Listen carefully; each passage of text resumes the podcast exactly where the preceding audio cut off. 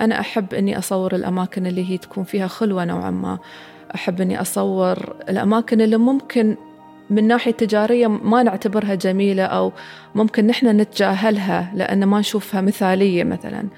فأنا أحب أني أبرز الحس الإنساني في هالأماكن، أحب أني أبرز جمال المكان والعاطفة المرتبطة بهالمكان.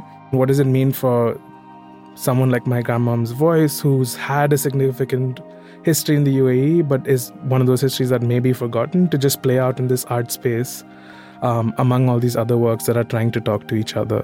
أهمية مشروعنا أن نبغي نأسس مكان يتواكب دائما مع احتياجات المشهد الفني.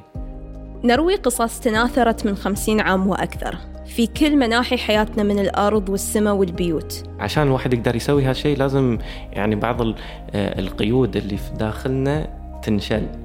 من تجارب جابت في الإمارات من الماضي إلى يومنا هذا، ومن كل أنحاء العالم إلى صحرائنا، نرسم ونحفر ثقافات العالم على أرضنا. شفت أني كنت لازم أكون صادقة مع نفسي، صادقة مع هويتي، مع تجاربي، الناس اللي عاشرتهم، الأماكن اللي عاشرتها. فنانون يحتفون بموروث الإماراتي الفني. شارجة، دبي and أبو ظبي are the ones sort of leading the cultural scene of this country, and I've often said that each one has its own distinct cultural flavor.